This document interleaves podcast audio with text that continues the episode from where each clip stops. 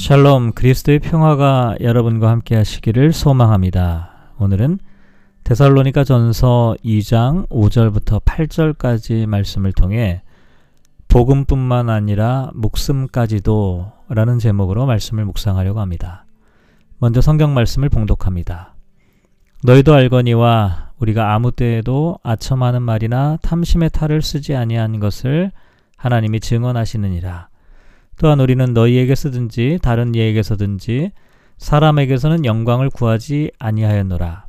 우리는 그리스도의 사도로서 마땅히 권위를 주장할 수 있으나 도리어 너희 가운데서 유순한 자가 되어 유모가 자기 자녀를 기름과 같이 하였으니 우리가 이같이 너희를 사모하여 하나님의 복음뿐 아니라 우리의 목숨까지도 너희에게 주기를 기뻐함은 너희가 우리의 사랑하는 자 됨이라. 아멘. 앞서 바울과 동역자들은 데살로니가 교회에서 있었던 사역에 대해 몇 가지 변증을 하였습니다. 왜냐하면 바울과 동역자들이 데살로니카에 있을 때 일어난 일로 인해 여러 가지 의구심을 품는 사람들이 있었기 때문이었죠. 그래서 바울은 결코 헛된 것이 아니다 이렇게 말하였는데요. 왜냐하면 데살로니카 교회와 성도들이라고 하는 소중한 열매를 남겼기 때문이었습니다. 그리고 바울과 동역자들은 간사함이나 부정이나 속임수가 아니라 하나님의 복음의 말씀을 전하였다라고 말하였는데요. 그러면서 하나님을 기쁘시게 하려고 최선을 다했다라고 말하였습니다. 오늘 본문에도 계속해서 여러 가지 변증이 나오고 있는데요. 먼저 5절 말씀을 보면 너희도 알거니와 우리가 아무 때에도 아첨하는 말이나 탐심의 탈을 쓰지 아니하는 것을 하나님이 증언하신다라고 말합니다. 여기서 아첨하는 말을 하지 않았다라고 말하고 있는데요. 사실 아첨과 칭찬 혹은 이 격려는 겉으로 보면 비슷해 보입니다. 상대방을 축혀 세워주고 또 인정해주고 또 상대방을 어, 높여주는 그런 것처럼 보이죠. 하지만 결정적인 차이가 동기가 완전히 다르다는 것입니다. 칭찬이나 격려는 그 말을 듣는 사람에게 초점을 맞추는 것입니다. 그리고 그 사람을 위해서 하는 것이죠. 하지만 아첨은 철저하게 자신을 위해서 자기 이익을 위해서 하는 것입니다. 그래서 고대 철학자 아리스토텔레스는 돈이나 유익을 얻기 위해 사람들을 기쁘게 하는 사람은 아첨하는 자다라고 말하였습니다. 또 탐심의 탈을 쓰지 않았다라고 말한 이 탐심 플레오넥시아라고 하는 이 단어는 신학 성경에서 여러 번 경고했던 죄악을 나타냅니다. 예를 들면 누가복음 12장 15절부터 21절에 나와 있는 어리석은 부자의 비유를 보면 삼가 모든 탐심을 물리치라라고 하는 말씀이 기록되어 있고 골로새서 3장 5절과 에베소서 5장 5절을 보면 탐심을 일종의 우상 숭배라고 말하고 있습니다. 사실 모든 사람들에게는 탐심이 있습니다. 왜냐하면 더 많은 것을 소유하고자 하는 욕망이 있기 때문이죠. 그래서 우리가 탐심에 대해서 특히 조심을 해야 하는데요. 탐심을 죄라고 말할 수 있는 이유는 탐심이 단순히 현재 가지고 있는 것보다 더 많은 것을 가지려는 그런 욕망 때문이 아니라 자신이 가질 수 있는 한도 이상의 것을 추구하기 때문입니다. 특별히 그러다 보니까 다른 사람의 것을 가지려고 하는 욕망이 될 수밖에 없습니다. 그래서 다른 사람을 착취의 대상으로 여기고 자신과 자신의 욕망이 유일한 신이 되고 신앙이 되기 때문에 우상숭배와 같은 죄가 된다고 말하는 것이죠. 또한 6절을 보면 또한 우리는 너희에게서든지 다른 이에게서든지 사람에게서는 영광을 구하지 아니하였노라고 말하고 있습니다. 앞서 4절에서 사도 바울과 동역자들이 사람을 기쁘게 하려 함이 아니요 오직 우리 마음을 감찰하시는 하나님을 기쁘시게 하려 하였다라고 말했는데요.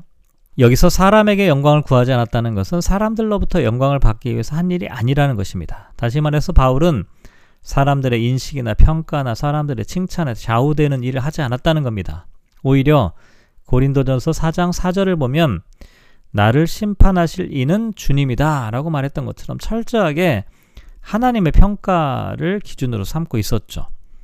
물론 복음을 전하는 과정에서 사람들로부터 존경과 사랑을 받게 되는 것은 아주 좋은 일입니다. 하지만 이런 것은 부차적인 것일 뿐 그것을 목적으로 해서는 안 된다는 것이죠. 사람으로부터 좋은 평판을 받기 위해서 복음을 전하는 것은 자칫하면 복음을 왜곡시킬 위험이 있기 때문에 사도바울은 애초부터 사람들로부터 영광을 받으려고 생각하지 않는다라고 말하고 있는 것입니다. 또 7절을 보면 우리는 그리스도의 사도로서 마땅히 권위를 주장할 수 있으나 도리어 너희 가운데서 유순한 자가 되어 유모가 자기 자녀를 기름과 같이 하였다라고 말합니다. 사도로서 마땅히 권위를 주장한다라고 하는 것은 고린도전서 9장 14절에서 이와 같이 주께서도 복음 전하는 자들이 복음으로 말미암아 살리라 명하셨느니라라고 하는 말씀을 의미합니다. 다시 말해서 예수님께서 갈릴리에서 사역하실 때 제자들을 마을로 두 명씩 보내어서 사역을 하도록 하셨는데요.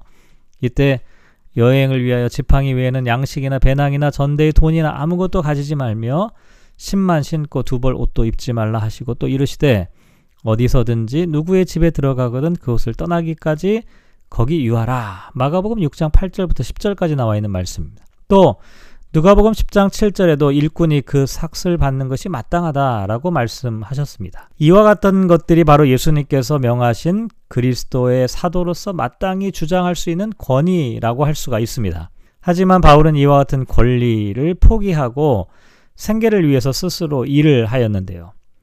만약 바울이 유대인 그리스도인들을 대상으로 복음을 전했다면 이와 같은 권리를 포기하지 않았을 수도 있습니다. 하지만 바울이 복음을 전했던 대상은 이방인들이었고 이들은 아직 연약한 상태에 있었기 때문에 스스로 권리를 포기하였던 것입니다. 그래서 바울은 오늘 본문에서도 너희 가운데서 유순한 자가 되어 유모가 자기 자녀를 기름과 같이 하였다 라고 말하는데요. 이 유순하다라고 하는 것은 단순히 부드러운 태도를 의미하기보다는 바로 앞에 나와 있는 주장한다는 말의 반대입니다. 그러니까 아직 신앙적으로 연약한 어린아이와 같은 이방인 교회들을 돌보기 위해서 부드러운 태도로 또 주장하기보다는 또 이들에게 필요한 것들을 가르쳐 주기 위한 단계적인 과정으로 이렇게 했다라고 말하고 있는 것입니다. 또 8절을 보면 우리가 이같이 너희를 사모하여 하나님의 복음뿐 아니라 우리의 목숨까지도 너희에게 주기를 기뻐함은 너희가 우리의 사랑하는 자 됨이라고 말합니다. 여기 목숨이란 단어가 이 푸시케라고 하는 단어인데 인간의 애정과 의지가 깃들어 있는 처소를 나타냅니다. 그 목숨을 준다라고 하는 것은 어떤 의미냐면 너희에게 기꺼이 우리 자신을 내어주고 조건 없이 우리를 여러분들의 처분에 맡기겠다라고 하는 뜻입니다. 그런데 여기서 바울이 이같이 너희를 사모한다라고 말하고 있는데 이것은 하나님께서 세상을 이처럼 사랑하셔서 독생자를 내어주신 것처럼 자신들도 이같이 너희를 사모하고 너희가 우리의 사랑하는 자가 되기 때문에 복음뿐만 아니라 목숨까지도 기쁘게 내어주겠다라고 말하는 것이죠. 다시 말해서 예수님께서 십자가의 본을 보여주신 것처럼 자신들도 데살로니가 교회를 이처럼 사랑한다라고 말하고 있는 것입니다. 오늘 본문 말씀을 묵상하면서 이렇게 기도하면 어떨까요? 아첨하는 말이나 탐심의 탈을 쓰는 사람이 되지 않게 하소서. 오직 진실과 정직과 정의로운 말을 하게 하소서. 사람으로부터 영광을 얻으려고 하기보다는 하나님의 인정과 칭찬을 받는 사람이 되게 하소서. 사랑으로 복음을 전하고 사랑으로 교회를 섬기는 사람이 되게 하소서. 사랑하는 성도 여러분, 오늘도 말씀을 묵상하며 하루의 삶을 살아가게 됩니다. 사도 바울의 모습을 생각해 봅니다. 아첨이나 탐심의 탈을 쓰지 않았다. 또 사람들에게 영광을 추구하지 않았고 마땅히 주장할 수 있는 권위도 포기했다. 이렇게 말합니다. 그 이유는 전부 다 하나님께서 주신 사랑 때문이죠. 복음을 전하면서 데살로니가 교회를 사랑하는 사도 바울의 마음이 이와 같은 행동을 가능케 한 것입니다. 우리도 마찬가지입니다. 우리가 진심으로 사랑하고 진심으로 존중하고 진심으로 뜻깊은 일이라고 생각한다면 우리는 그 일을 위해 우리의 삶의 전부를 내어 바칠 수가 있을 것입니다. 문제는 우리에게 이런 사랑이 없다는 것이죠. 오늘 저와 여러분에게 이와 같은 사랑을 하나님께서 부어주시기를 소망합니다. 그리하여 우리가 복음뿐만 아니라 우리의 삶 전체를 하나님 앞에 내어 드려도 아깝지 않은 그와 같은 삶을 살아가시기를 주님의 이름으로 축복합니다.